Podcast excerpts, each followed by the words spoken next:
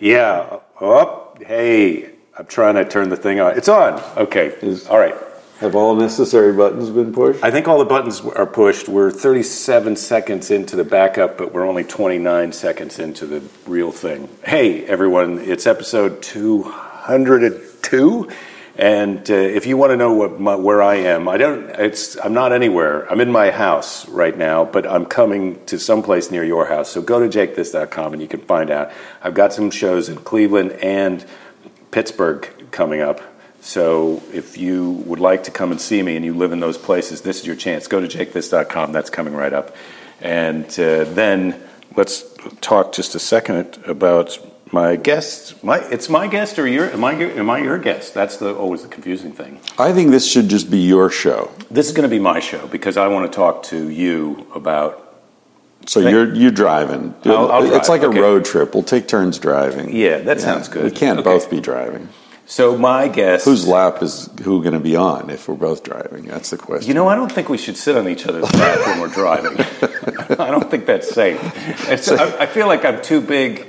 I'm too big to sit on your lap, and and also I'm too big to have a grown man sit on my lap when I'm driving. is that what? Yeah. Well, although Well, officer, it's just if one of us fell asleep, you know, we figured this was safer.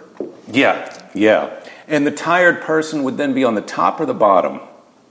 Doesn't really matter, does it? Well, I mean, if the, if the person on top fell asleep and sort of slumped against your shoulder, that's kind of a comforting, That'd be tough. nurturing. Yeah. Yeah, I think I think you want the sleepy person on the bottom. On the if bottom. you can, uh, like you say, it does. Anyway, my guest uh, this week is Chris Ryan. He doesn't like to be called Dr. Chris Ryan, but a lot of No. people know him as that. I'm a dentist. He, yes, he can fix your teeth. You know, you're not you're not a licensed dentist, No, no, but I've got a toolbox. right? And what goes on between two guys and their tools? Nobody's business. Nobody's business. Welcome to America. So Chris Ryan wrote a book called Sex at Dawn, which you can read if you haven't. Well, you can't. I think you can read. If you're listening to this, you probably can read. That's If not, like. they're audiobooks. yeah, you can Get listen the to it. audiobook. There you go. That's And what I did. We know that your audience can listen. They're There's, already there's no it. doubt about that. They're already doing it, Yeah. and they can get things from the internet, which is where They your know how to do audiobook that is right now. Yeah, yeah. Right. Right. That's where. It- that's it's, where. it's on the internet. So Chris Ryan. Not that I'm Dawn. uh, suggesting anyone download it illegally, of course. No, no. Pay money. You'll Pay get money arrested for, things. that. There, there are drones hovering in the sky. I doubt it. I mean, a lot of my behavior is based on the fact that nobody's watching me. But uh, and Which then- is funny for a famous person to and- think that way. Yeah, and then a lot of my be- behavior is based on trying to get people to watch me. So it's really Just not the wrong people I'm all over the place at the wrong times. Well, it's almost everybody. I have to say that uh, this is not how I meant to start off, but I have been masturbating in hotel rooms and often, you know, worried that uh, Yeah. that there was going to be some video made, and then The microwave is monitoring you it could be right. Yeah. I, the coffee machine is what I've really got my eye on while you're in those hotel rooms, right? Because it's not really a good coffee machine, so there's probably room inside there. No one really technology. uses them. I do. Y- Well, to masturbate, but I mean to make coffee. Does anyone use them for coffee? I For their intended sometimes. purpose? Well, yeah. Those horrible, like, plastic bags of coffee envelopes. Mm-hmm. I mean, really? I've had, And then you more. come home and you've got your single origin Congolese, you know, picked by native people, one bean mm-hmm. at a time stuff. Right. Well, or that coffee that gets shit through a monkey or a lemur or Oh, whatever the, it is. yeah, You know the, and, and from Indonesia. Have Yeah. you tried that? no, it's super expensive. Yeah. Yeah, Which means it must be fantastic. probably. Like right. cocaine. I've been trying to do it. I feed my wife coffee every night and then try and sift through her. No, I Your don't. wife, I'm making my own my own homemade coffee. yeah, well, she's uh, she can climb trees. She's pretty good at climbing trees. Um, yeah, but I've drank that. I've drank the hotel room coffee. Uh, Yeah. No, I have wondered if they're spying on me in the hotels, but then again, I've also then thought. Do you, like, you know. I, I think about that when, when there's all that hullabaloo about the machines in airports um, where you're supposed to like stand in there and get scanned with your arms up and all that. I mean, I refuse to do it just because I'm not going to get in a fucking machine and raise my hands for the state unless they actually get me on something. but anyway, the, when when people were uh, upset about that initially, it was because they could see you naked, sort of, you know, Right. because they could scan under your clothes and stuff. It just struck me as so weird that everybody's like, "Oh, I don't want him to see me." Like, really, what do you think you look like naked? Are you so special that, like, that does was- anyone give a fuck? You know? Well, that was my at the time. My joke about that was like, I don't want to see you naked either.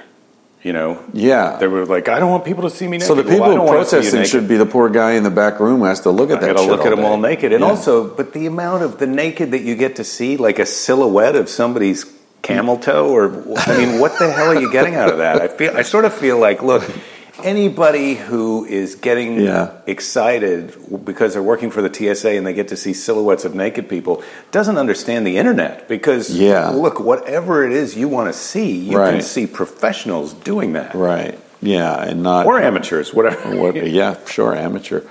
Which brings us back to you masturbating, and so I'm.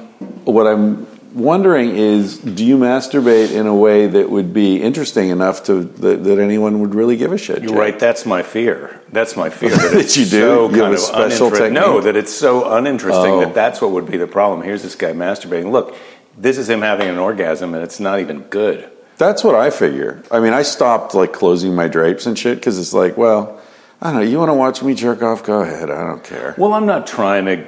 I'm not um, trying to get an audience for that. I'm not trying either. I just don't give a shit one way or the to, other. It's like, and there, someone's going to say, "Oh, I saw you masturbate." Like, yeah, all right, whatever. Yeah, So I did it. I'm a grown up. I'm guilty as charged. What's- I'm what's a monkey. next? Look, I I feel like this is. I'm alive. I'm you alive. can't lose if you don't play the game, right? So I just opt out. Like, okay, guilty. I close the window just because I don't want. I don't. I don't need children or old lady people who are going to be shocked by it. Old ladies. I think old ladies are the one, the only ones who might be interested. I've got a pay site Why cut them for old ladies to watch me spank it. oh, can we edit this I- out, Jake? Please, this I isn't know. live, I is don't it? No, I'm sorry. now, if only I knew. Well, I found the easy way to put this into the machine. What I really wanted to talk about. oh my God! Yeah. See, it always. I think the last time we got together, it started off that way. I've met a guy who likes listening to us talk to each other, which didn't completely surprise me. So we should uh, say hi to him. He was a fan in Huntsville, Alabama. Hey, Yeah. hey, Huntsville. Where they have the Space and Rocketry Museum. Have you ever been there? I've never been to Alabama, but I'm going soon. I think, or Mississippi, For in your van in on the, the Grand Van Tour. That's what I really wanted to start off talking Van about. across America. Is that what you're going to call it? No. No, I don't know what I'm going to call it. I'm, I'm still trying to think of like a nickname for the van and some some podcast tour. Well, you know, there's the palindrome, a man, um, a man, a plan, a canal, Panama, and Oh, I don't do palindromes. but you could a man, a van, a no nav. You can't. I'm Yeah. sorry. I was thinking Van Morrison. That's kind of obvious. Uh, Rolling Thunder. He was a shaman. I sort of knew, or knew someone who knew him very well. I know his grandson. Uh, Rolling Blackout, just because I think it's a funny name, funny phrase. Right. Right. Rolling Blackout, strike the West. Um, Uh, what else? Uh, well, it's burgundy colored. Mm-hmm. Someone said I should call it Van Burgundy, but that's like a two step away joke from Ron mm-hmm. Burgundy, which even that I don't think you're getting. I didn't get it when you first said Van Burgundy. Do I you get Ron Burgundy? Does I that do get okay? Ron you know who that was, yeah. But then that's another. You're you Yeah. want to be your own famous guy. Oh, I shouldn't be in reference to another Yeah. fake famous guy. Could you paint the outside of the van with a trompe l'oeil so it looks like the outside is made out of glass and you're inside the van masturbating? That's a great idea. Yeah, that's a really funny idea. Like it looks like you can see inside the van. it's like an orgy going on or something. Sex with a bunch of ladies, and you just turn towards the person who's looking like, "Oh, Yeah, thumbs up." yeah, some sort of like projection, uh, so it's actually moving and stuff. Well, I, I, I do think I'm going to get a giant decal of the sad um, bonobo uh, from my "Civilized to Death" logo Mm-hmm. and put that on the back. So there will be a a sad chimpanzee-looking thing with human hands and a Big Mac. Have you seen it? You've got the, The T-shirt, t-shirt, right? I've got the t-shirt, Yeah. So that pullover. image on the back of the van. civilized to death, and so that'll give people a reason to come over and say, "What the hell's going on over here Back in this the van. van?" You got to do the side of the van too. Yeah, yeah, probably do something on the side. I don't know. Anyway, just just finish the first sort of shakedown cruise. You know, like the first maiden voyage. Figure out what works, what I need to to work on more, and So you decided not to go with a brand new van. You went. So this is van talk. yeah, You decided not to go with a brand new van. Yeah, yeah. Uh, a couple reasons. One is that, uh, and this might uh, people might not care about this, but Sprinter vans, which is what I wanted, they're made by Mercedes. Yes. they're sort of the best for the kind of thing I want to do. They're they're they get great mileage. I mean, that van gets the same mileage as the car I drive around, like twenty to twenty five miles per gallon. It's incredible. Wow, that is incredible. Yeah, so it's a very good engine, very efficient, powerful, five cylinder diesel, uh, turbo, and um, but uh, starting in 2008, the emissions uh, laws changed in the U.S., and so um, Mercedes had to slap on this sort of special filtration system to meet the. They didn't do what Volkswagen did, which just like fuck with the computers, lie. So they actually, you know, came up with a way to filter the emissions, and uh, it mess. It's it's an expensive, complicated. You know, So you want the pre two thousand? so you want a pre 2008 uh, to avoid that, yeah. So I got a 2006 and uh, relatively low mileage for a diesel. And, uh, you know, also I was thinking I was going to use the next chunk of my advance from Civilized to Death to buy the van. But now I'm like, my editor was like, yeah, no, we're going to talk a little bit more before you see the next chunk of that advance. So I didn't want to wait for that. I wanted to do the tour Right. this summer. So it was like, okay, uh, get it used. I found one, and this wonderful mechanic, uh, Oliver Sharp. It's not Oliver Thorpe. Why did I go Oliver Sharp? Is it Oliver? It's Oliver. I got the Oliver part right. It's Oliver Thorpe. Oliver Thorpe, who uh, is based, he's got an auto shop here in um, Chatsworth. Mm-hmm. And so he's like, hey, man, I hear you're getting a van. You know, I've, I've renovated them before and uh, I've got an auto shop. I'd love to help you out. And I went and met him and we became buddies and we spent the last month working on it nights and weekends. And uh, yeah, so I just got back from a five day trip out to the Salton Sea, Joshua Tree, and uh, the Bombay Beach Biennale, which people can read about. There are a couple articles coming out just now. It was sort of a secret thing when it was uh, about to happen. The organizers asked us not to put anything on social media. And this is the second annual. This was the second, although it's year one. They, last year was year zero because they didn't know if It was like a spontaneous thing, and then they decided that was great. Let's do another one. Well, yeah, I wouldn't say spontaneous, but very low key. I mean, there's a lot of planning and work that goes into it. They had, you know, famous philosophers, famous authors uh, um, uh, giving lectures. They have world famous artists. They had um, some of the the greatest ballet uh, dancers in the country were performing there. They had fantastic music. Um, like you know, great DJs and all these art So they had stages and sound systems. and Yeah. it was a thing. cranes. You know, it's yeah, it's like the origins of Burning Man. It's it's just really creative, interesting people. And the basic idea um, was Tal Ruspoli, who's been on my podcast a few times. He's an Italian prince who was married to Olivia Wilde for eight years, and so he sort of his father was this famous Italian prince who, who hung out with uh, Salvador Dali and Luis Buñuel and Brigitte Bardot and that whole crowd. So, so Tal was sort of raised in a surrealist world where you know he's in a castle half the time in Italy and the other time he's in Venice Beach. But Italy doesn't have a monarchy, so he's a prince. Of, Well, they have royal. Well, not they don't have a monarchy, but they have families that are titled by the Pope. I see. so- So, so, he's one of those, and and there's wealth. There's family wealth. There's family, well, there are castles and you know lands and stuff.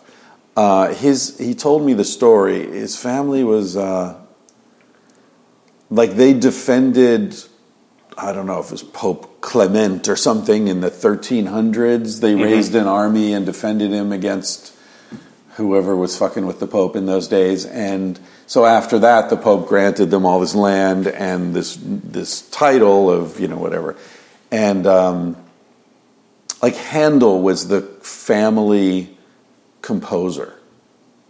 Wow. Yeah, like Handel lived in the castle and wrote ditties for you know his ancestors. Anyway, he's a really interesting guy, really uh, cool guy, and he doesn't come across as princely at all. He's like totally chill and and laid back and fun, and so he had this idea where he sort of loves American surrealism, you know. So he loves, for example, airstreams and trailers. He's got a bunch of a collection of these trailers. And, Yeah, yeah. And he loves the kind. A lot of people love Airstreams, though. Those are the. Oh, they're great. Yeah. I mean, they're classic. They're beautiful. And he's got a great sense of the aesthetic as well. So, anyway, Bombay Beach is this ruins of this place that in the 50s was supposed to be like the Beach Boys used to go out there and Frank Sinatra. And it was going to be like this really hip sort of mini Vegas on this inland sea about two hours outside of LA.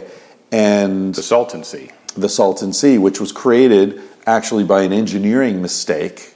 Uh, there's a canal bringing water from the Colorado River to somewhere I don't know, and the like a backhoe operator fucked something up and broke a wall, and the canal like flooded out, and and they couldn't stop it for like 30 years or something, and it created this huge sea. And Yeah. it's now it's drying up, though. It's drying up because there's no input Uh-huh. you know uh, and it's super salty it's sal- it's i think it's as salty as the dead sea or maybe saltier um, so it's anyway the point is people go out there it's very photogenic because there are ruins of this town that was built with all these great aspirations in the 50s it was going to be this big deal but then the sea starts shrinking the, the beach keeps going away. So how do you build on the beach when the beach is moving away? It's sort of the opposite of what's happening in miami and bangladesh where the beach is coming in. So it's abandoned essentially and there are a couple hundred people living out there. And uh, And it's not even a real beach now. The water's too salty. Nothing, you, you don't lives swim in there. it, You don't want to get in it the water. It stinks. Yeah. There, there are tilapia fish in there, and but they're you know algae blooms and die offs, and it's it's a very post apocalyptic scene out there. Right. And so it's great. Like there are always music videos being shot out there, and fashion shoots, and you know there are all these things happening. But all these artists will come out, do their art, taking advantage of this very scenic, bizarre, interesting, otherworldly atmosphere, and then they leave, and they and nothing stays behind for the people who are trying to live there. So Tal's idea was let's do an art festival where each year we leave behind more installations and interesting things and things that make this town more interesting so more people will come the rest of the time and help enrich the people who live So here. So it becomes a destination the rest of the year exactly. well. Yeah. I see. So it's it's a really cool thing that they're doing.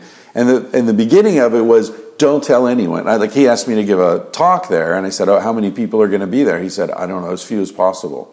It's like you have a funny way of like promoting an event, Yeah. you know. But it's it works because now, of course, everyone wants to hear about it. Everyone wants to get in on the ground floor. People want to help. It's this beautiful tribal um, energy of everybody just contributing, and there's no money. There are fresh oysters being served and cocktails, and I didn't pay a dime for anything the whole time. It's all so just that's Prince money. You're spending his Prince. some of it's Prince money, and his two partners are, um, uh, I think her name's Lily, who's from the Johnson and Johnson family, and a really interesting guy named Stefan Ashkenazy, who owns a hotel in Hollywood called the Petit Ermitage, which is a very like fancy art, hip, bohemian kind of uh, hotel. And the, the three of them uh, paid for a lot of it, and uh, the rest is all volunteer. And how? What was the turnout? Uh, Like how many people were? Hundreds, I don't know how many, nobody keeps track. And do they all camp? And Uh, there's does it some houses that could be rented around there, but most of the people either came in for the day um, and and were you know elsewhere. Like it, Coachella was this weekend, so people came down from Coachella or from Palm Springs or around, um, or a lot of people were in campers like me in my van. Yeah, Sounds great. It was crazy. Look, the pictures look unbelievable. Yeah, anyone who's listening to this who wants to to check it out, if you're on Instagram, just um, hashtag Bombay Beach Biennale, which Biennale means every other year, but they do it every year because it's it's that way, absurd. every other year, Everything's it's the way absurd. it was originally because people don't show up for that year. I think people don't know. I don't know. Yeah, Well, I always get confused with bi bi monthly, and it turns out it can be it can mean either twice a month or every other month. which you know, if you're going to have a word, it shouldn't mean two different things. That are that are four times different from each other. Exactly, You know? several orders of magnitude. Yeah. whatever that is. Do you know what an order of magnitude is? No, I I, get a little confused. I pretend between- I do, but I really don't. Yeah, well, I think I think that's true of a lot of things that go on. At Yeah. least for myself. I mean, I always assumed an order of magnitude was like uh, 10 times that much. So, like 100 is one order of magnitude greater than 10, but I don't think that's true. I think it's more like exponential. Like if you have two, then one order of magnitude is four. So two times two, And then two orders of magnitude is two times two times two, so eight.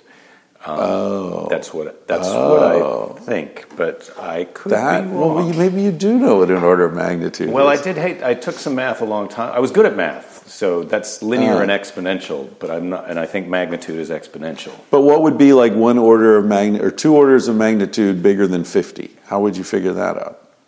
Fifty times fifty times fifty. Oh. So I. So you just start with the 50, okay. Well, this is fascinating for our listeners. Well, Yeah. and and and Welcome potentially wrong, and potentially wrong. So not only is not only is it mathematical and possibly boring, but it could also Totally be flawed information. So thanks for listening.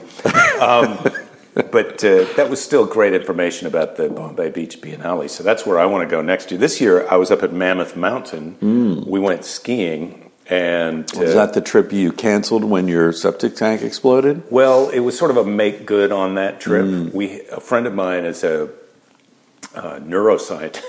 Certain neuroscientist. I have a friend who's a neuroscientist. You have a friend who's a prince, but I have a friend who's a neuroscientist. And I think I his- met him. Yes, you did. Dutch You guy, did, right? right? And so his boss has got this house in Mammoth that, that, he, that he let us use. And I thought it was going to be a spring trip to the mountains, and I didn't realize that Mammoth is tucked in this weird geographical snow pocket. You know, it snowed the day we drove up, which Really? was, which was you know Thursday in the middle of April. Huh. And uh, the whole mountain is open, and potentially they're still going to be skiing on July fifth. What? Yeah, Wow. Or fourth. I think the fourth is the last day. They said it's, I get they like to finale it on the fourth Yeah, of July. But yeah. yeah. so it was, it was, it was beautiful and amazing. But there wasn't any kind of art festival. I made. Oh, that's great. Well, nature, nature is an art yeah, festival, Yeah, it was beautiful. especially if you take LSD. oh, Did you micro- take LSD, Jake? I didn't. Not this trip. I Uh. just took red wine. But at my age now, uh, they, they have a similar effect. Did nature become artistic? Makes you want to stay up all night and Yeah. go, wow, Wow, what does this man. look like to you? Does anyone have a Pink Floyd record? Yeah. So another big event in my life, and this one relates directly to you, my man. Great. Remember, I was talking about getting a mountain bike, Yes, yes. And I was telling you about my electric bike. and you told me about your electric bike, which sounded great. And then I started. You and I walked around Venice Beach here, and we looked at uh, the mountain bike situation and saw that there are actually electric assisted mountain bikes. yes. which then appealed to me a lot because where I live in Topanga, I'm sort of like to go anywhere interesting requires going up about 2,000 feet to get to the, the ridge line. And then the ridge line, you have these beautiful trails that, you know, run along various ridges up in the mountains. What, what are those? The Santa Monica Mountains, I think? Yes. Um, really nice. But I know myself well enough to know that if getting up there requires me pedaling up 2,000 feet of dirt road, I'm not going to get up there very often. You know, You're probably going to do it once. I'll do it once and go, "Wow, that was beautiful." Now, what do I do with this three thousand dollar bike I've got? Mm-hmm. So. I started looking into the electric assist mountain bikes because I figured with those I'd actually get out and do stuff. And they're very expensive, Jake. Yeah, well, that was the thing. That was the thing that I found when I was shopping for electric bikes. But I found a, a road bike that I liked that was reasonably priced, made by this skateboard guy. Yeah. E- they're called E Glide. If anybody is interested in, a, in an electric road bike, E G L I D E, and uh, reasonably priced, made with off-the-shelf components from, you know, his the guy who supplies, so you can replace the parts. It's Right, and right. and that was reasonable, but still, it was not cheap. It, was, I think it was twelve hundred bucks for Right. a bike or something. So around this time, as as luck would have it, uh, I was in touch with a guy named um, Ryan Cleek, who is a mountain bike racer and journalist and documentary filmmaker, and he's like super in the world of mountain biking. And, and I told him, hey, I'm thinking of you know. I was gonna spring for this mountain bike. It's like thirty five hundred bucks, and I was gonna. I was thinking like maybe I'm gonna bite the bullet on this. And I said, "What do you think of this thing? I'm thinking of getting this." And he said, um, "Yeah, okay, that's sort of entry level. Let, let me talk to some people and get back to you." So he talked to some people at Specialized, which is one of the main, like the biggest mountain bike companies. You know, really they produce really good stuff, and. Uh, and he told them about my podcast, and they said, "Yeah, we'll give him one." So they gave me a beautiful, beautiful bike, and you got to come ride it around. And they didn't ask me for anything. I told them I don't do advertising, but I'll talk about it, which I am right now, um, just out of sheer gratitude. And uh, it's beautiful. It is such a nice bike. Full suspension, front, back, those fat tires, you know. It's like a burnt orange color, like, Like uh, this thing you've got on the table here. It's just really a beautiful bike. No motor though. Yeah. Oh, it has a motor, too? Yeah. Oh, my it's a God. seventy-five hundred dollar bike, man. They Wow. gave it to me. Yeah. Wow. Because I'm surprised you didn't- Because I have a fucking podcast. Can you believe it? We have a popular podcast. I have a popular fucking podcast. Yeah. So it's like thanks to my audience, you know. And I said to them, like, even those of you who don't get send me any money, just the fact that, that you listen to it has I've leveraged that into a mountain bike. Yeah, yeah, exactly. If you're not Yeah. going to send money, I had, I had a listener send me some spam. Um, Spam email or actual. Well, that was I said a joke about here's this is my email. If you want to email me, you can email me at jake at jakethis.com. And I said, but don't spam me. So then she sent spam. Oh, it was yeah, That's that's sweet. yeah. It's not a mountain bike, and I'm not asking for a mountain bike. Well, why not? Put it out there. but if you could get ten thousand more people to listen, to each of you, that would really be helpful. I could turn that into a mountain bike. you can turn it into a mountain bike. Well, so I'm surprised you Yeah. didn't ride the mountain bike down from Topanga. Because you could take some massive trips with that thing, right? I mean, yeah, yeah. I mean, it depends. do they tell you the range? Have you been Yeah, up yeah. I mean, the, the range depends obviously how how much electricity you use, right? Mm-hmm. So uh, there are three settings, and if you've got it on the high setting, you're probably looking at like 30 miles or something, you know, 30, Right. 40 miles. But if you have it on the lowest setting, you know, 90, 100 miles. So you've got gears and the motor, right? Yeah. So you can Yeah. actually shift down. Yeah. Oh wow. Yeah. So it sounds pretty. So it's Yeah, really I do want to see that. And you know, it's it's it's sort of revolutionized my thinking in some ways because it's it's so metaphorical. I was writing it uh, and I was thinking like this is the way life should be because you can't. It's not a motorbike. You can't sit back and turn the throttle and get fat. You have to work. You have to pedal. But the more you pedal, the more it helps you. So it kind of always keeps you right at that that level where you're working hard enough that you're getting a workout. You're building up a nice sweat if you're going Mm-hmm. uphill, you know. But but you never get to the point where you say, "Oh, fuck this."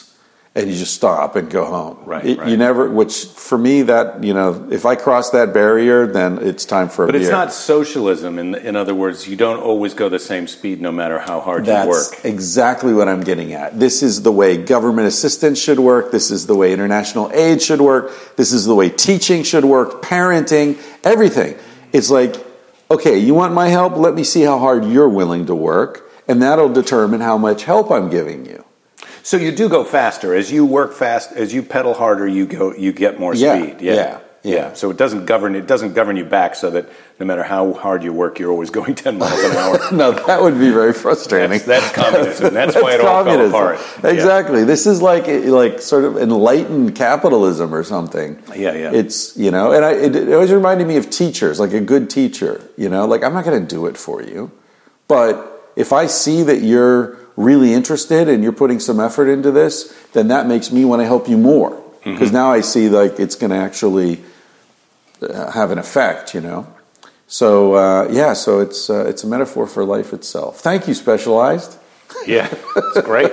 well, so now, but you've got so many vehicles now because I was hoping. Oh, I've got I'd a get to- fleet. I thought you were going to drive the van over today, and I get to see the I van. thought of it, but I'm going after I leave this. I'm going to a production office, and I have to park in the garage and get valeted, and I'll you know probably yeah, I had a pickup truck that roof. was the, the, just at the edge of how tall you could get into parking garages, and it was it caused a lot of anxiety yeah yeah because that van is definitely taller than a lot of garages. It's a high yeah. I tried to take it into a car wash, one of those spray car washes, and I couldn't even get into that. What about now? How do you feel now that you have the van? Because I, I think about the idea of a van. Taking, we're going on this vacation to Iceland. My family and I, we rented this. We're renting a van that's not. It's the Ford version of that kind of van. Ford So Transit. Yeah, hmm. except they call it something else in Iceland, a commuter or something like that. But Yeah, they I think it's the same. They They, have. To, I don't know. I don't understand. Who commutes in Iceland? Like, where do you commute to? There's one city. You're going to the other volcano. We live on this volcano, but we work on the other volcano. We work on that one. Yeah. Um, so I'm going to have the experience of of driving and camping in the van. But uh, did you consider at all getting like the vehicle that you have in the driveway, which is sort of a SUV thing, that could tow an airstream. So you could have Yeah. gotten an airstream and pulled it around. Yeah, a buddy of mine uh, did that. He just bought one, Mm-hmm. uh, a new Airstream. Yeah, I thought of it, but towing things is kind of a pain in the ass. One, uh, two, you know, b- having to get out of your car to get into your Airstream all the time, Yeah. Mm-hmm. back and forth, back and forth is is sort of a hassle. Three, I want to be able to just pull into someone's driveway and crash, you know, or park, you know, stealth camp, put some curtains over Right. the windows and nobody knows I'm in there. You can't really do that with an Airstream, Yeah. you know. I just I like low key, low low level, Keep it keep it simple, and and you know. So and that's why I did this with the used thing, and you know, if I really get into this, maybe down the road I'll get a new one, a four wheel drive or whatever, and get all fancy with it. But for now, this one's just is great for So me. you got a fridge in there, but you don't have Yeah. a toilet, right? well, I got one of those bucket toilets. Yeah, that's what you want. I think that's what you, You want. just friend shit in a mine- bag, Yeah, you know. because you don't want to be, you don't want to poop inside of a tank that then you have to rinse out and worry about. Like, what's that smell, and how do I get rid of that? You know, Yeah. They- if- when it's the bucket, you go, I'm just, you know what, I'm getting a new bucket. This bucket. Well, no, you, there, there's a plastic bag liner. You I know, but if- bucket but- every time you shit. Jake. no, I come know. on. Yeah, I know that. But my point was, you got the RV. Something goes wrong with that system on the RV. Now you got to troubleshoot. There's there's pipes and tubes Right, and valves and right. tanks that are kind of now. You're speaking as a man who's been traumatized by your plumbing. I've had some I've had some bad plumbing problems. I mean, when I was building this house, which I didn't build, a guy built it. Yeah. But when I was talking to the guy who was building this house based on the plan and the idea, I was constantly asking the question: when when this breaks, how do we fix it? Right. You know, because the problem is not oh we've got this where here's where we put the unit and here's where we put the controls for the unit. The problem is like when the unit breaks and you got to put a new control in and get a wire to go from this place or that place or where's the where does the electricity to run the pump that's in the tank that you crap into where does that go? how is that hooked up? And so you got to know that stuff going in otherwise you're just trying to take x-rays or suss it out. Yeah. Well, that that's why I was so happy that Oliver Thorpe, uh, you know, wanted to help me do this thing because I I want to know where stuff is. I want to know how it fits together, so later I can take it apart if I need to. Well, but then that's the that's also the lo- the logic of having your poop in a bucket instead of having a system in your vehicle is the same as the logic of having the tow vehicle and the camper be separate. In other words, so when the engine and the workings of all of that go bad, you Just don't get a also new have truck. to throw away a camper, Right. You know, Yeah. Yeah. But uh, but I think realistically, if you buy the right engine van thing, you, you're you've sold. Hopefully, you've The sold right that. engine van thing is engine Is that a is that a new word? I should have just said Engine-y. van, uh, but I. What what I love is I've been working in this this auto shop for the last month, and it feels so fucking manly. You know, with power tools. It sounds man, it sounds manly. Like- Van, I almost said vanly. manly, manly. A lot of gr- a lot of grunting going on. Mm-hmm. You know, but appropriate grunting when you're like holding a thing up and pushing a thing, and it's great. Not sexual. Not non-sexual grunting. Did it? Uh, did you skin your knuckles? Did you? Were there any injuries while you were doing your fixing? Uh, I don't think I really did. Oliver did. Oliver jammed a piece of wood in his hand at one point, but he was doing like 95% of the work, and I was, you know, bringing beer and sort of standing by. Listening to him explain what he was doing. exactly. Watching so I could tell some other guy how to like fix it later. Um, but yeah, no, he actually had a piece of concrete fall on his foot this weekend out at the in the desert, but that's not related. But um, It is related because he did you a favor, and then you did him a favor by inviting him to the. and he got hurt. Yeah, so I feel terrible about that. But he seems, uh, hopefully, he's okay. He, he's being all macho about it, and I'm telling him, "Get a fucking X-ray, dude." And he's like, "Yeah, I'll be all right." Especially with your foot or your hands, because I mean, it's one thing Tiny to break bones. a bone in your arm Yeah. and it doesn't heal right, and well, that's that's one thing. But to have your hand or your foot not work for the rest of your life, or have to go in and have it re Oh, broken Oh, or something, Yeah. Ugh. Chronic pain and all that. Yeah, I don't want that. Yeah. So you're going to become from a world traveler now. You're becoming more of an America traveler. For the moment, yeah, yeah. That's that's the idea. Someone actually wrote to me and asked me if I was going to bring the van to New Zealand. I thought that was a strange question. I think you can do it. It just costs. You can do anything you want if you've got enough money, but you'd have to Yeah. put the van on a boat, obviously, and then. I've, I've got a friend who moved to Denmark because he has a, a wife who's Danish, and to, so he was allowed to move. You can't just move to Denmark, but they were trying to bring their vehicle from here there, and they have these weird taxes. You know, there's taxes and Yeah. emission requirements, and it's just you can't. You don't want to just. You want to buy a van there. Yeah, yeah. So yeah, my plan is uh, sometime in June, hopefully, um, take off and travel across the South, and essentially, it, you know, it'll be partly scheduled stuff. Like you know, I'd like to. I think you and I talked. You, I know you and I talked about Doug Stanhope Yes, because you Yeah, you want to go on. there. Yeah, I want to go to Bisbee and see Doug. I want to. Uh, there's some people in Texas I want to talk to, and so it'll be sort of a podcast tour going along. Some so you're going to go. You're going to podcast from here to the south and then come back.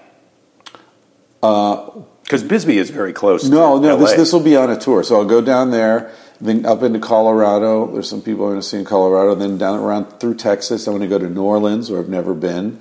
I'm going there next week. You, I, New Orleans is I a could I carry know your about. bags, man. Yeah, I know you make that great Cajun food on Christmas Day. Yes, and I go, and I know some places to go. I love Good. New Orleans. Well, New I'd love to hit you up for some some advice. So I'm going to go to New Orleans, then I've never been to the deep South, so I'd like to Mm-hmm. drive up through Mississippi, Alabama, and sort of you know experience racism firsthand. Maybe attend a Klan rally. Then uh, I don't know Can how you much hook me up with some that. Klan I rallies? can't. I don't. Well, I don't think it's have that you hard. performed at a Klan rally? Would, would you No. do? Would you open for the Grand the Grand Dragon or whatever? Well, if the money's right. um, I don't think the Klan is looking to hire a guy like me. I could be wrong, and I don't want to judge anybody. Did I ever tell you about when uh, Casilda, my wife, who's grew up speaking Portuguese and speaks seven languages, we were watching a Coen Brothers film, the Oh Brother, Where Art Thou? Yeah. And there's a scene where they come up over a hill and there's a Klan rally going on in the valley and there's the burning crosses and the hoods and you know all the whole shit going on and she sees that and she leans over to me in the theater and she says, "Is that the Couscous Klan?" couscous clan. Boy, try and bring some couscous to the, to the covered dish clan rally. Exactly. You know, potluck. Yeah. Next week we're doing tagine. Yeah. Well, I would do if I was going to go down and do a little van tour. I would be interested in doing the Mississippi River blues music, Right, You know, like the Delta. juke joints and all that kind of Yeah, stuff. yeah, that's Yeah. exactly what I'm thinking. You know, go to the crossroads where Robert Johnson made his deal with the devil, and Mm-hmm. so all that, and then up into the like the Appalachia, you know, Nashville. Never been to Nashville. Oh yeah, well, I just had my. You were just there. I was on yeah. that trip to go yeah. to all of those See, you've been everywhere. I've, I'm a neophyte. I've been And a then- lot of places in the U.S. Yeah. And then over to the East Coast, South Carolina, North Carolina, Virginia. There's some people I want to see there, different authors and interesting people.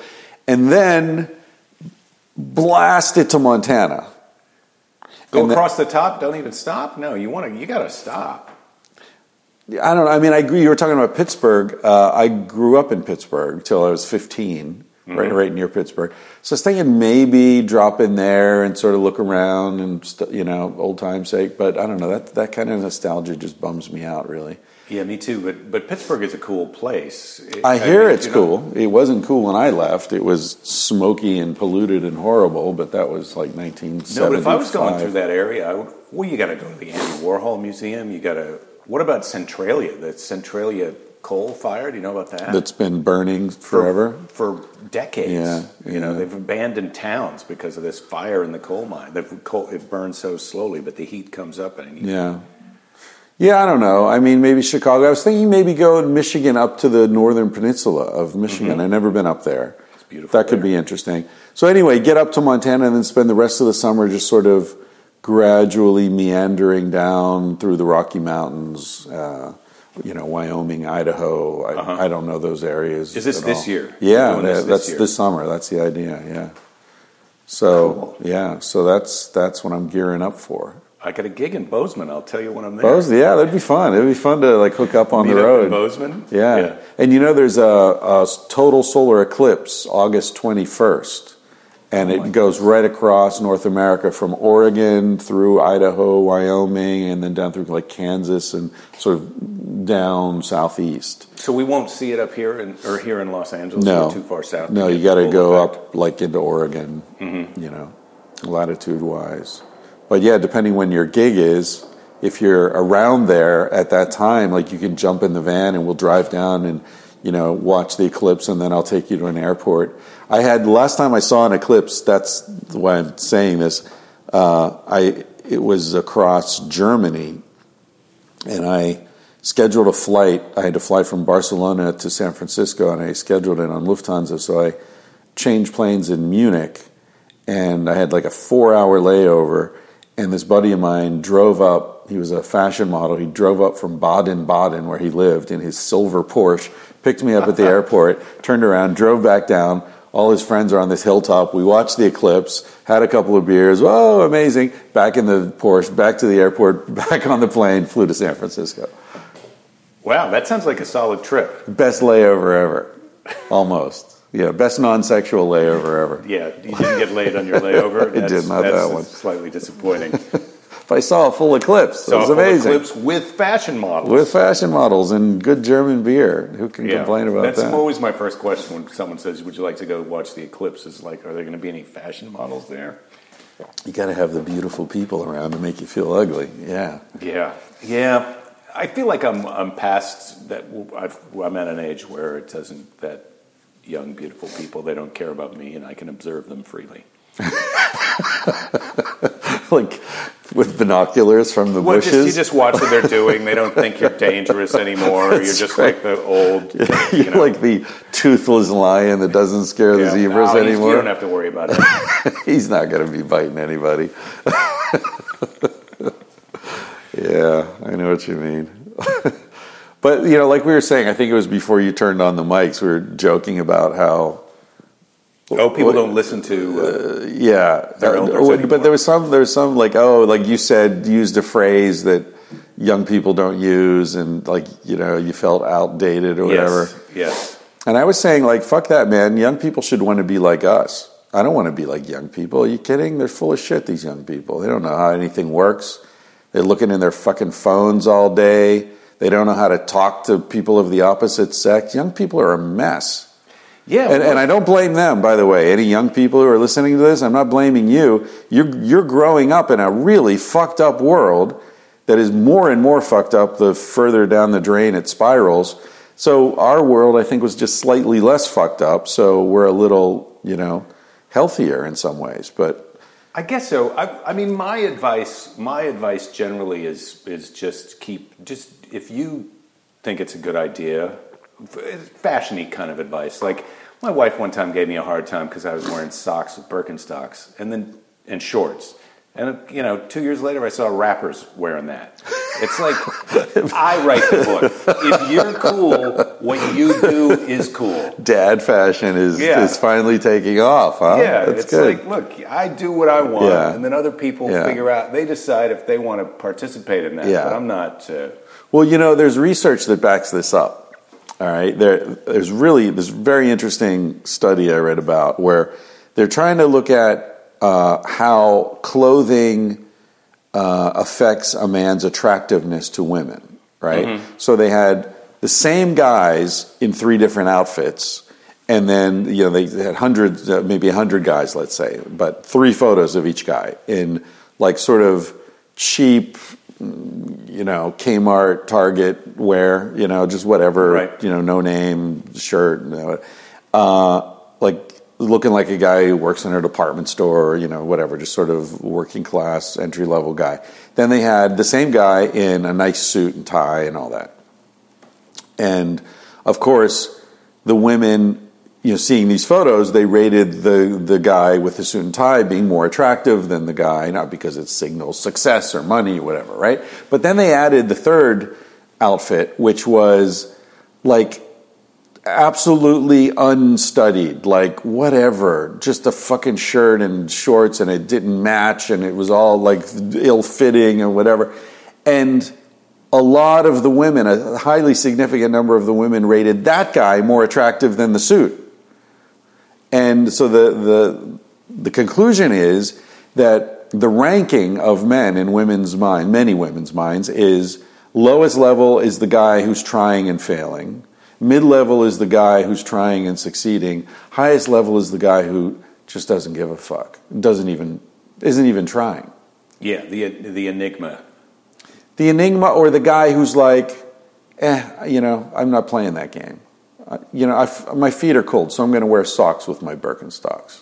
You know, I don't care. And I want to wear comfortable shoes. I want to wear That's why I'm comfortable these shoes. Yeah. I mean, I'm beyond worrying about how I look to you people. That's a pretty cool place to be. it is. And that's where we are, Jake. That is where we are. I mean, Which is why sense, we're just to sitting bring it around. I'm not trying to get laid.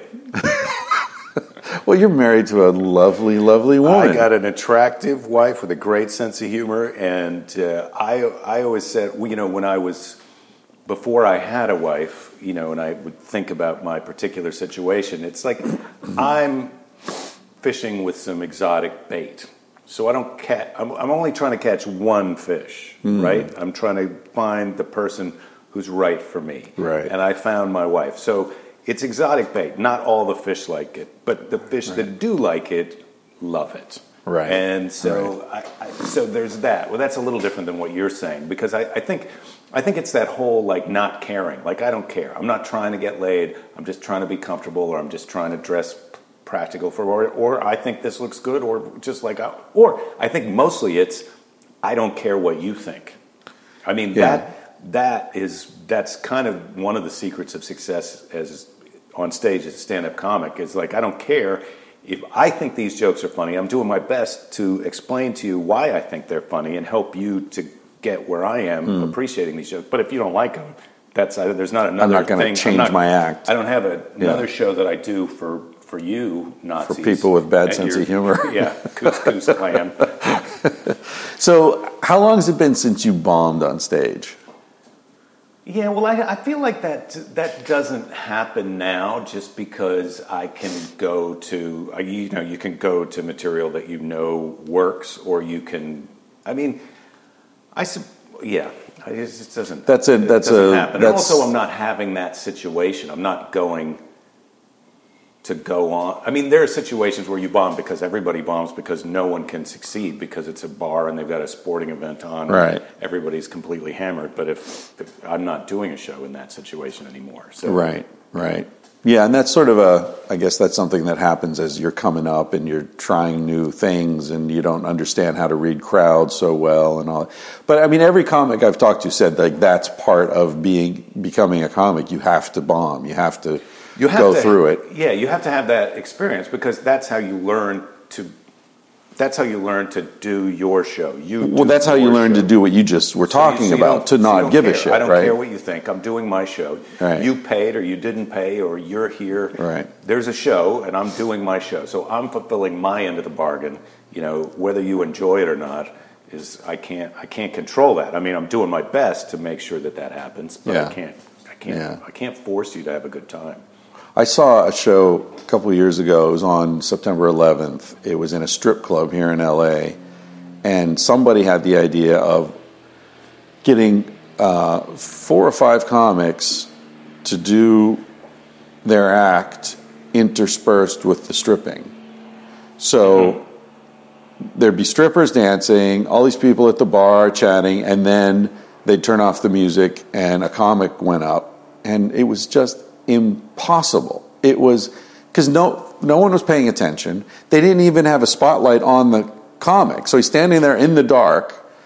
There are a few people at the tables right around the stage who were paying attention, but then there's all this chatting and laughing in the bar, and it was so bad, so poorly thought out. And I was sitting at the table with the comics, you know, and and each one would go up knowing it was like watching the Christians going into the Lions. It's like, okay, your turn, you know, and like you're just going to go up there and be humiliated and feel absolutely horrible. It's not fun while you're on stage, but is the most that is the most fun as a comic to watch your friend go on stage in that situation. Sure bomb. is the best. It's just the most fun to watch them keep keep trying to swim in this motor oil turd. yeah, exactly.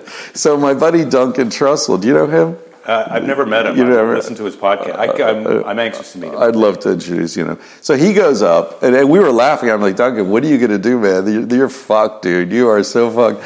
And he goes up, and and he said his first line was something like, "This place looks like the inside of an old lady's handbag or something," because it was all this chintzy bullshit mirrors and stuff. And then he said. Um, yeah, I, I'd like, since it's 9 11, he's talking in a quiet voice. He says, Since this is 9 11, I think I'd like to have a moment of silence um, for the victims of the, the bombing. And, and he stops, and of course, the people at the bar don't hear, and they're all laughing. And, and then he just goes off and starts screaming at them for their lack of respect for the victims of 9 11. You people should be ashamed of yourself. And he just like screaming. And the whole, for the first time that night, everyone in the place was like, What the uh-huh. fuck is going on? It was fantastic. So he gets their attention, but then could he could he convert? Could he switch gears and get them to watch a comedy show after that? Or uh, No, no, no. He he he did like maybe two or three jokes after that, and then he's like, "I'm just disgusted by all of you," and he just dropped the mic and walked away yeah, because he knew he wouldn't hold it, right? yeah, You yeah. know? You gotta. You, you, there's a time. There's an expiration date on that kind of attention. exactly. the shocked attention. Uh, but it was great because you know he took it as an opportunity to just do something outlandish. Which, Yeah, yeah. You know, well done. Yeah, well, that's uh, the, that's the fun. That is a fun thing about doing stand up is when you're in that bad situation. Like sometimes I go and I do a corporate gig or a or a you know a non comedy club show where it's like a weird situation, but then to be able to succeed in that situation is that feels good. That Right. feels like some kind of little Right. victory. Right. You know. Yeah, and you're adapting and learning because you know at this stage, I mean, you've done this so much and for so long, so many places. You know, you probably it must be vitalizing, revitalizing for you to be in a new environment and have to figure something new out. Well, that's so the last time we were we talked was I was going on that little tour of the South, Right. and, and it turned out to be really fun to do traditional comedy club venues, but on alternate nights where it You was. did Chuckles, didn't you? I think you were at Chuckles. No, I did. What did I do? Oh, the you did- Comedy Zone, and Oh, then I did on. the uh, Star Dome. I remember you saying you were going to be at Chuckles, and we were we were like talking about was there an apostrophe or not, and remember was it Chuckles? It wasn't Chuck. I don't think I was Oh, at Chuckles. wow. Yeah, no, I was at. Uh, Hardy har hars. There was a place. So the, when I moved to San Francisco to start doing comedy, it was because Robin Williams had started out there, and the club, mm. the club was called the Holy City Zoo, and it was a famous, iconic comedy club, and lots of people. It's, it was just a great place, but it had a hundred seats. But mm. when that place kind of went out of business or ran its course, and they sold it to someone else, and the, and the, they wanted too much money for the Holy City Zoo name, so they changed the name to the Ha Ha A Go Go. Yeah, good work. Yeah, it didn't. It didn't. I think the idea was this name is so terrible that that's what's funny about it. But uh, that kind of thinking can backfire on you. It generally does. Yeah. like so bad it's good. That's a tough. That's a tough it's hard. one to pull it, off. it can only happen by accident. You can't do it on purpose. You I can't think do so, so, bad it's good yeah. on purpose. Well, that was the, getting back to the Bombay Beach Biennale. Uh, someone said if this were any, if this were any less horrible, it would suck. and I was like, I, I well, get that. although when I looked at the pictures, I can see what that person meant, but I can. It's going to get less horrible. I mean, it's going to be successful. well, it's, the, kind of place is really intense. I mean, it's so it's dusty. It, there's there's like a stink coming up from the lake if the wind's Mm-hmm. right. There were lots of bugs and. It's really hot during the day, and you know, so there's a reason there's nothing there. Yeah, yeah. You know, And it was just the one night. uh, it was a three three nights, I think. Yeah. Yeah, it's hard to remember. it's just less, just three days ago, and I can't remember. Well, I was so. I went in early and helped uh, one night, so it was my part was three nights, but I think it was actually two, Two nights. nights, yeah. Well, so this trip that I'm taking next week to go to New Orleans to Jazz Fest, which if you are listening to this, uh, you can go to my.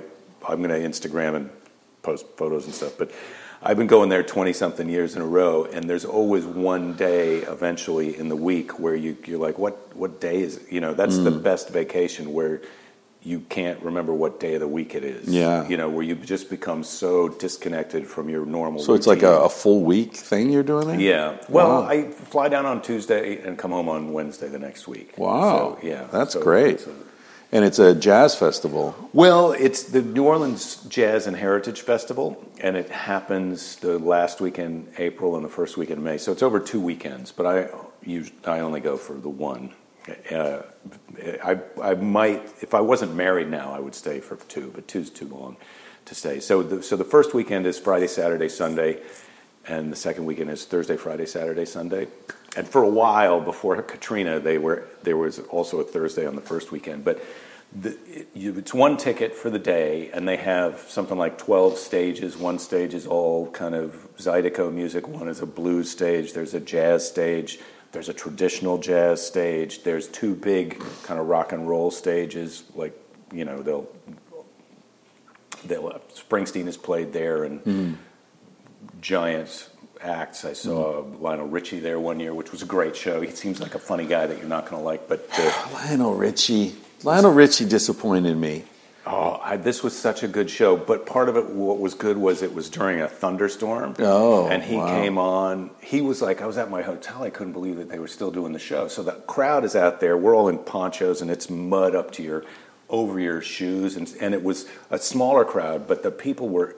It's almost better. Self-selected, I never yeah. wished that it would rain, but I've been there Yeah. for twenty something years, so I've been on some. I've been. I was there one time where they where they said there are severe thunderstorm warnings, so there are going to be lightning and there's going to be lightning and thunder. So we're advising you to do whatever you would do in that situation because it could be slightly dangerous. Pick up an electric guitar. That's what I'd do. So he says that, and then he goes, "Ladies and gentlemen, please welcome the next band." like listen at your own risk. Yeah, yeah. Yeah, it's like you might die, but before that, Well, the reason I said Lionel Richie disappointed me is because I one of my first like musical uh, passions was funk when I was in high school, and when I like heard Brick House, Mm-hmm. Yeah, yeah. the Commodores, like oh fuck yeah, I'm I'm starting to learn something now, you know, Right. So funky, and then three or four years later, he's singing, you know, once, twice, three times a lady. What the fuck, Lionel? Who cut off your balls, buddy? Jesus. Well, sometimes you're trying to get laid, and sometimes you don't care if you get laid or not. I mean, I, I think you're both trying. I, anyway, I, he put on a great show, and he played a lot of Commodore stuff Yeah. because he knew that that's what the crowd wanted, Yeah. and that the crowd liked. He knew that that was a real, real crowd pleaser, and so Right. instead of him doing this is what I want to do, he was like, I love that you're here and Yeah. I'm here. Yeah. He, he had the photographer come out and take his picture facing Uh, like in front of the crowd because he was so excited about it. It was one of the best moments out there. So anyway, there's all these 12 stages. It starts at 11 in the morning. They play till 7 at night on all these different stages. So you walk around from stage to stage. And during the day, the food booths are all curated. So you have to kind of compete to get your food, to be able to sell food inside the festival. So, Ah. You know, there's all this really fried fish, food. Ferdinand and crawfish, Monica, soft shell crab, po' boy. Just great, great food. So you're eating this great food, you're seeing this great music. right. Sometimes it's hot, sometimes it rains, you know, but it's just a fun day. Then you go back and you take a shower, and then you go out until two, three, four in the morning and watch bands, and then get up and do it again. So, Wow.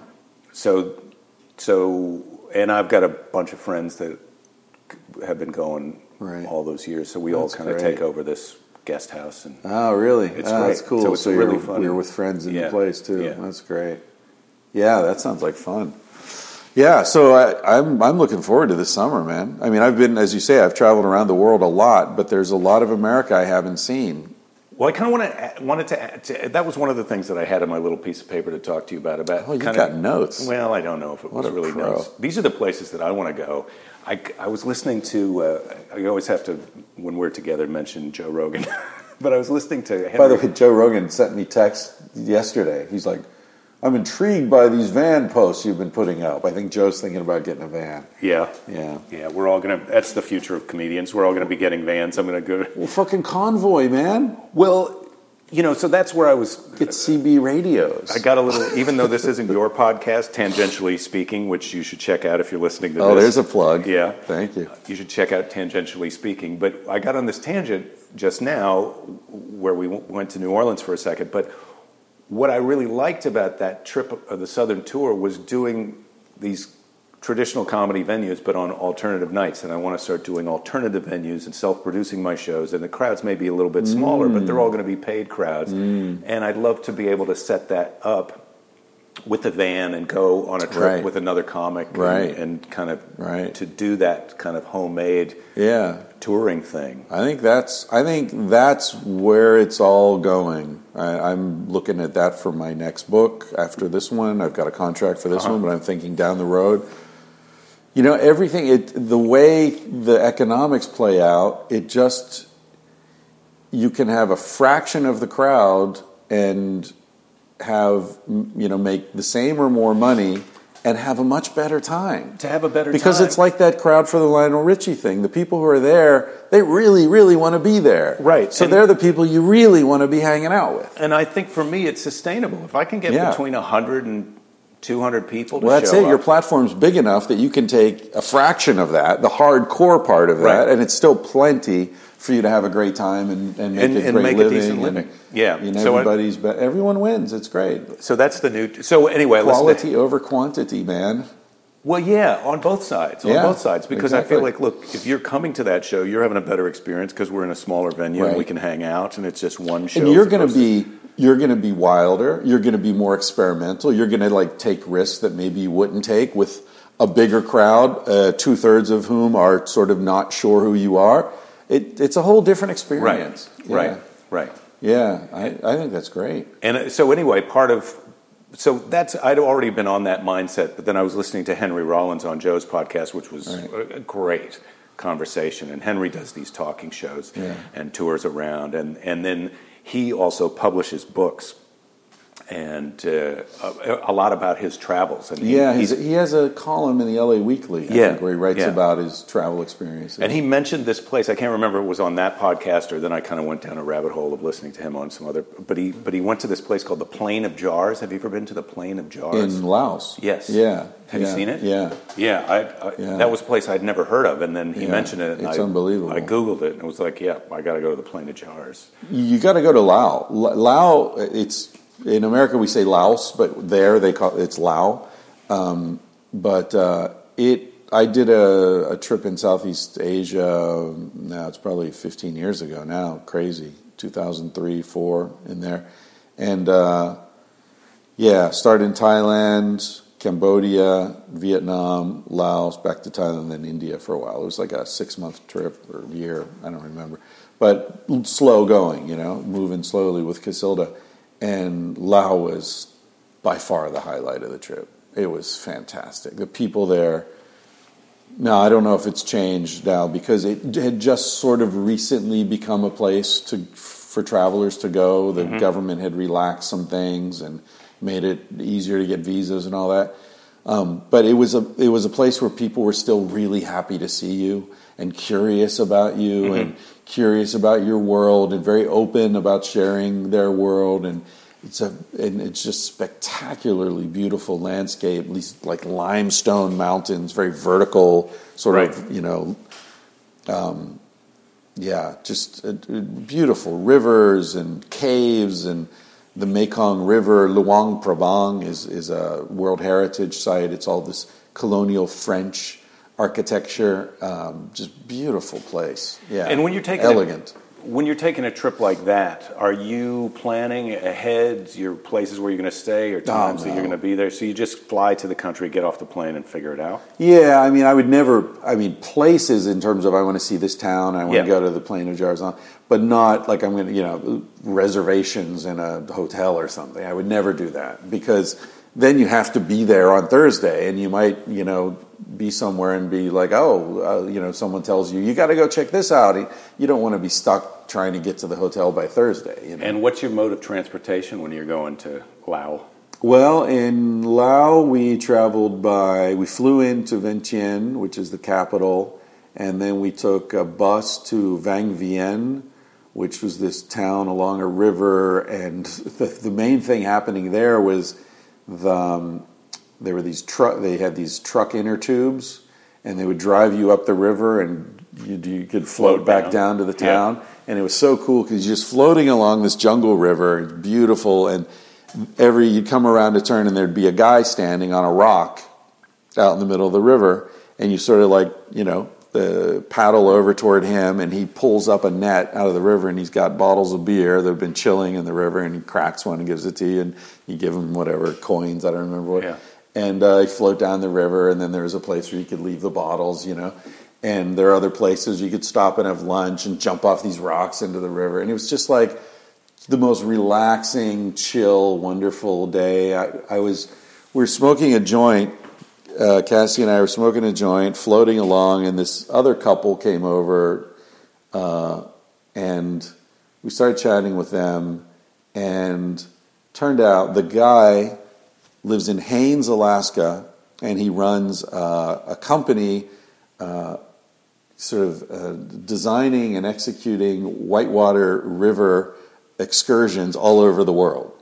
Huh. That's what he does for a yeah. living, right? And they're just traveling along. We're still friends Alaska. with him. Yeah, well, yeah, that's such a weird place to be running an international business out of. Yeah, it's exactly. The, it's, it's, in the crack of nowhere. Yeah, yeah. Yeah. So yeah, it's just really fun. Why am I talking? Oh, then we went north and the Plain of Jars and, and all that. But Luang Prabang is so we traveled by bus.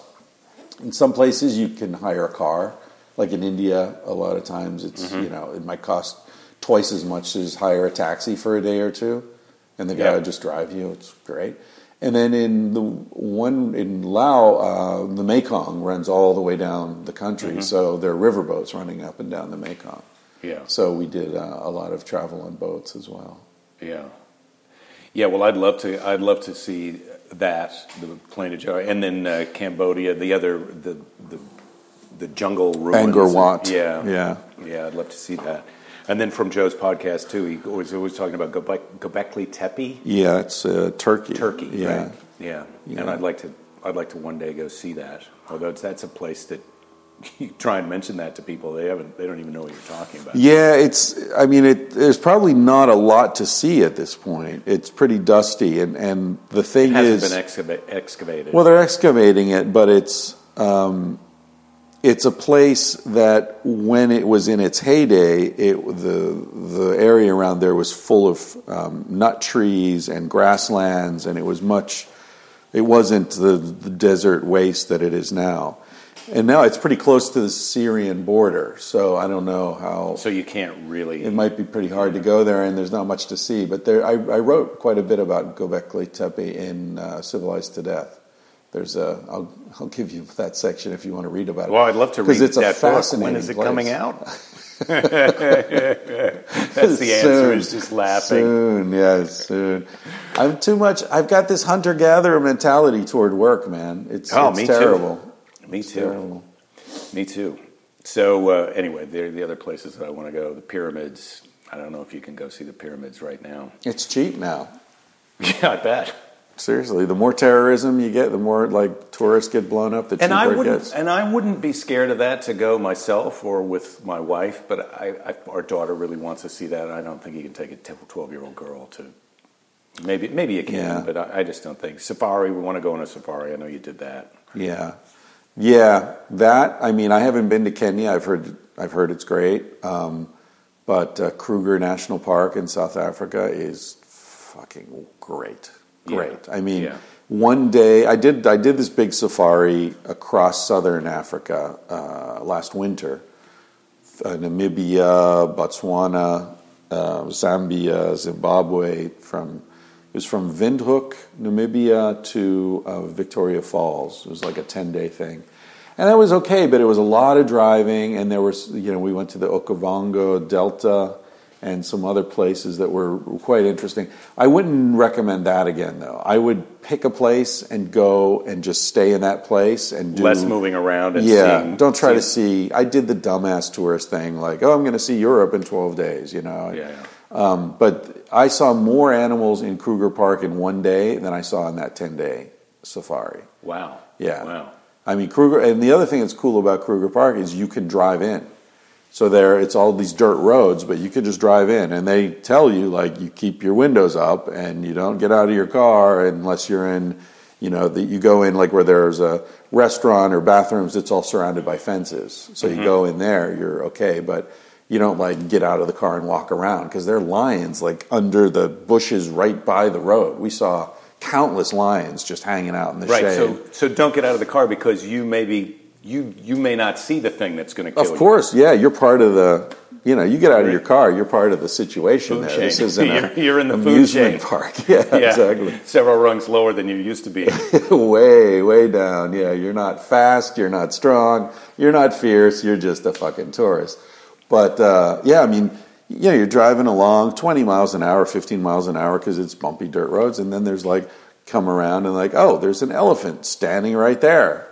And he turns and looks at you like, okay, you're just going to have to wait for me, you know? It's really cool. Yeah. Yeah, we saw everything. Everything, the giraffes and yeah, the whole thing. And they're right there. It's great. Yeah, Kruger Park. yeah. Okay. Have you been to Ethiopia? I have not, but uh, the guy I met on that river in Lao, that was his favorite trip. We asked him, like, you know, because he was like, you guys have to come on a trip, you know, I'll set it all up, we'll do this.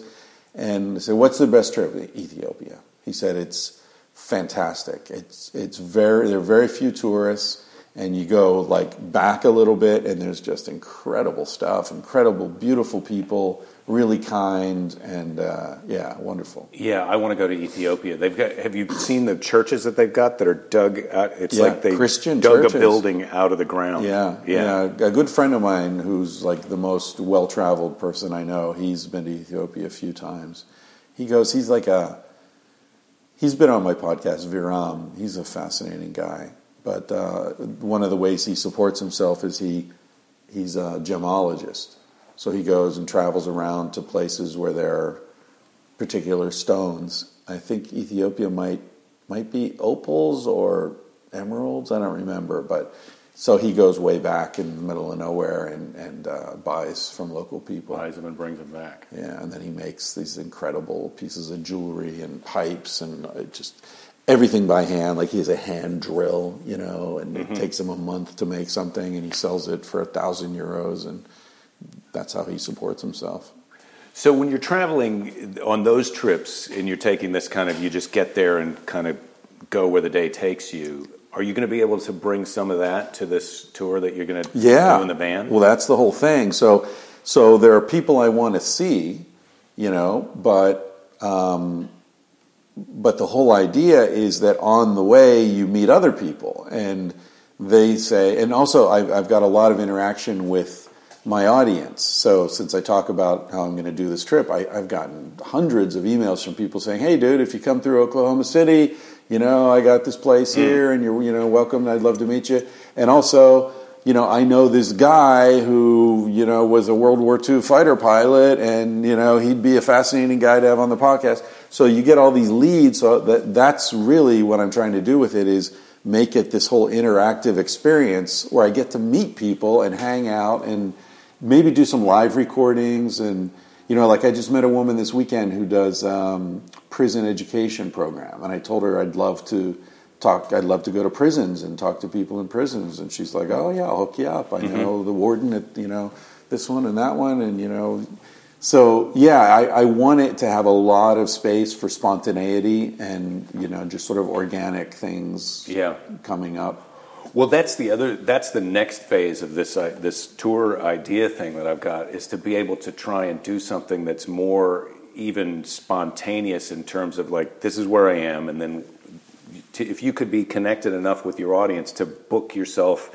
you know, so you're so you're just kind of laddering your way Yeah. out into the world. Like this is going to be my next event, or this is what I'm going to do. Because sometimes you're interviewing, you just have to connect with the one person, so that's very Yeah. easy. But if you're going to do live events, Yeah. to be able to say, oh, well, I'm going to next week. I'm going to be in this town, and probably 25 people or 100 people are going to show up. And so, where can we do the show? Yeah. and how we do it? You know, yeah and have someone local set it up you yeah, know? yeah, You yeah. know, you you get the venue, sell the tickets, or you know whatever, arrange the food. I'll show up on Thursday. We'll do it Friday night.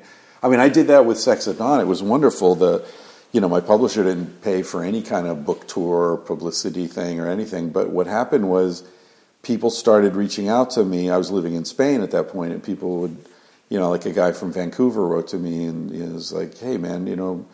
what would it take to get you to come and give a talk in Vancouver? Said, I'd, love to come to Vancouver, but you know, I don't know. I'm going to be in Chicago. Uh, you know, I knew I was going to be in Chicago in you know mid-November. So if you could figure something out, you know, late November, I could probably. So he ended up selling 400 tickets, and you know, we split the money, and so it was like, oh, okay, my my flight's covered and I stayed at his place, and then we became friends. And then some same thing in Portland, and then San Francisco. So these spontaneous local groups were like, "Hey, you know, let's set a thing up." So I ended up with like a West Coast tour, basically, yeah, yeah. and it was all spontaneous and independent. And you know, I made some money. Like Portland, Portland, they sold out a theater in, in the Bagdad. It was like 700 tickets on a rainy Wednesday night. It's great.